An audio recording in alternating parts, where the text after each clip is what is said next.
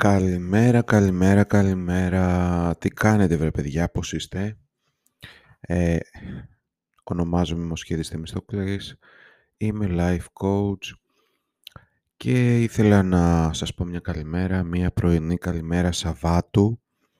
Ε, να σας στείλω το ηχητικό μου μήνυμα μέσα από το οποίο θέλω να μεταφέρω κάποια άλλα μηνύματα σχετικά με το, με το αν ο άνθρωπος κάνει ή όχι ερωτήσεις.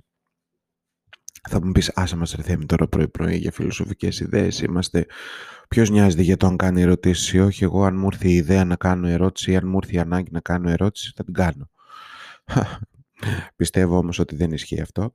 Γιατί οι περισσότεροι, μεταξύ των οποίων ε, στο παρελθόν συγκαταλεγόμουν και εγώ σε αυτή την κατηγορία φοβόμουν να κάνω ερωτήσεις. Ντρεπόμουν να κάνω ερωτήσεις. Δεν το είχα ρε παιδιά με τις ερωτήσεις γενικά. Δεν μπορούσα να βγω μπροστά και να κάνω ερωτήσεις. Έπρεπε να περάσουν τα χρόνια, να εκπαιδευτώ, να ερημάσει το μυαλό, να... να πάθω, να μάθω και ύστερα να βγω να κάνω ερωτήσεις. Ε, γενικά ο άνθρωπος πιστεύω ότι δεν κάνει ερωτήσεις γιατί δεν του αρέσουν οι απαντήσεις πολλές φορές που θα πάρει. Δηλαδή τις γνωρίζει ήδη τις απαντήσεις Οπότε, μην κάνοντας ας πούμε ερώτηση, δεν θα λάβει και κάποια απάντηση. Ε, τα περισσότερα όμως, ε, περισσότερες δυσλειτουργίες και τα περισσότερα προβλήματα που δημιουργούνται, ή μάλλον όχι τα περισσότερα, όχι, βλακίες λέω, ε, ένα μεγάλο ποσοστό των προβλημάτων των οποίων δημιουργούνται στην καθημερινή μας ε, ζωή ε, είναι επειδή ο άνθρωπος βασίζεται γενικά σε υποθέσεις υποθέτουμε. Είναι αυτό που πολλές φορές ονομάζω στους μαθητές μου ότι είναι μαγική σκέψη. Μένουν στη μαγική σκέψη ότι μάλλον έτσι θα γίνει. Έτσι. Δηλαδή κάνω ένα σχέδιο, λέω το Σαββατοκύριακο θα πάρω τηλέφωνο ξέρω εγώ το φίλο μου τον Νίκο και θα του πω αυτό και αυτό. Και μάλλον θα μου απαντήσει θετικά και θα μου πει ναι ρε πάμε εκεί. Και παίρνω το φίλο μου τον Νίκο και μου λέει όχι. Γιατί; Γιατί δεν έχω προβλέψει να τον πάρω από το προηγούμενο βράδυ να τον ρωτήσω, όσο χαζό και αν φαίνεται. Τώρα βέβαια το βάζω σε ένα υπεραπλουστευμένο παράδειγμα, όμως αυτή είναι μια πραγματικότητα. Δηλαδή οι άνθρωποι δεν λέμε, δεν ρωτάμε. Δεν ρωτάμε, οι άνθρωποι είναι απίστευτο, δεν ρωτάμε. Και βασιζόμαστε σε υποθέσεις.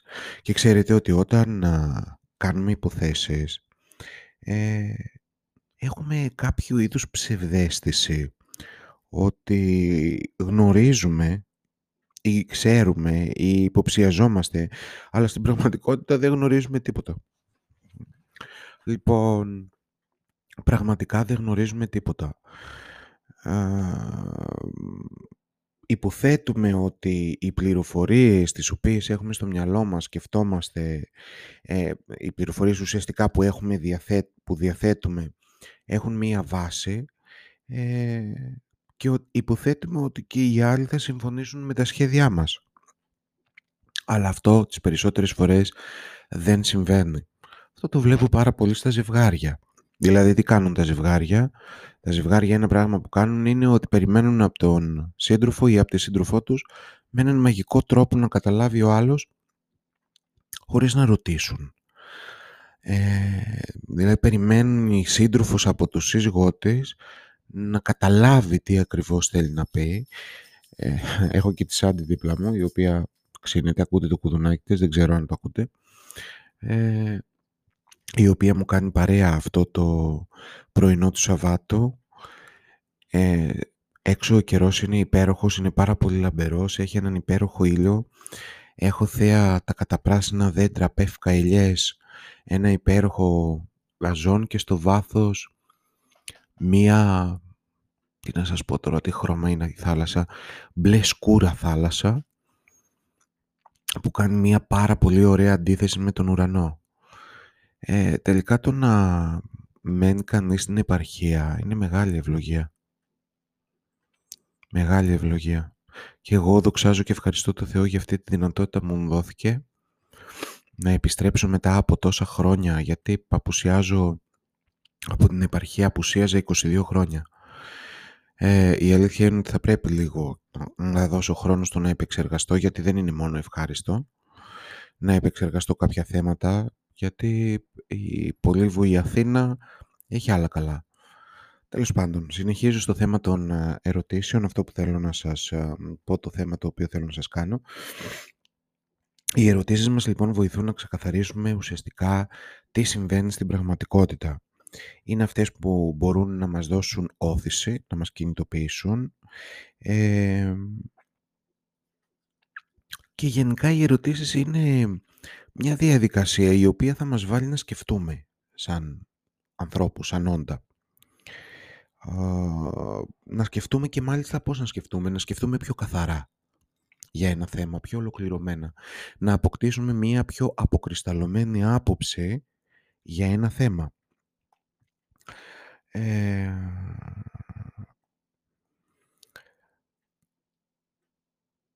Τι άλλο να πούμε σχετικά με τις ερωτήσεις. Ε, νομίζω ότι κάπου έχω διαβάσει ότι κάποιος σοφός έλεγε ότι όσο περισσότερες ερωτήσεις ε, κάνουμε στους άλλους, ε, τόσο καλύτερα τους καταλαβαίνουμε, τόσο καλύτερα καταλαβαίνουμε τις αξίες τους, τόσο καλύτερα καταλαβαίνουμε τις πεπιθήσεις τους, τόσο καταλαβαίνουμε τις επιθυμίες και τις ανάγκες τους. Βέβαια για μένα επιθυμία και ανάγκη να πω την αλήθεια είναι το ίδιο πράγμα. Ε, ενώ σαν έννοιες δεν ξέρω, ίσως επί του θυμού ε, και η ανάγκη ε, λεκτικά ας πούμε ερμηνευτικά δεν ξέρω πώς μπορεί να είναι γλωσσικά πώς να ερμηνεύονται όμως για μένα ανάγκη και επιθυμία επί της ουσίας είναι το ίδιο πράγμα. Ε, έτσι λοιπόν μπορούμε να μάθουμε τις επιθυμίες των ανθρώπων ε, περισσότερο. Και ένα από τα κομμάτια τα οποία εγώ κάνω μέσα στις δικές μου συναντήσεις με τους ανθρώπους που υποστηρίζω είναι απλά να τους ρωτάω Βέβαια, η αλήθεια είναι ότι αυτό που βλέπω είναι ότι οι άνθρωποι γενικά δεν ρωτάνε.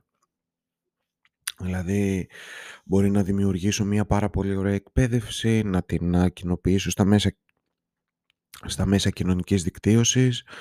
Δεν θα μπει ο άλλος στη διαδικασία. Μπορεί να είναι ένα θέμα που τον καίει, μπορεί να είναι ένα θέμα που τον ενδιαφέρει και να μην μπει καν στη διαδικασία να ρωτήσει. Και ξέρετε, το να πάρει κάποια πληροφορία κάποιος για κάποιον αυτή η πληροφορία μπορεί να είναι δεδομένη, μπορεί να είναι απλή. Όμως για κάποιον άλλον άνθρωπο μπορεί να είναι πάρα πολύ σπουδαία και να του ξεκλειδώσει μια, έναν απίστευτο κόσμο.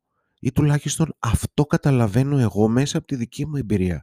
Δηλαδή, έχω σκεφτεί πράγματα μόνος μου, ε, τα οποία δεν είχαν κανένα όφελος μέσα μου, αλλά όταν αυτό εγώ ρώτησα και πήρα μία πληροφορία η οποία μπορεί να ήταν μια μπαρούφα, Μπορεί να ήταν μια πολύ απλή φράση, ας πούμε, εμένα ξαφνικά να μου ξεκλειδώθηκε ένας τεράστιος κόσμος μπροστά μου.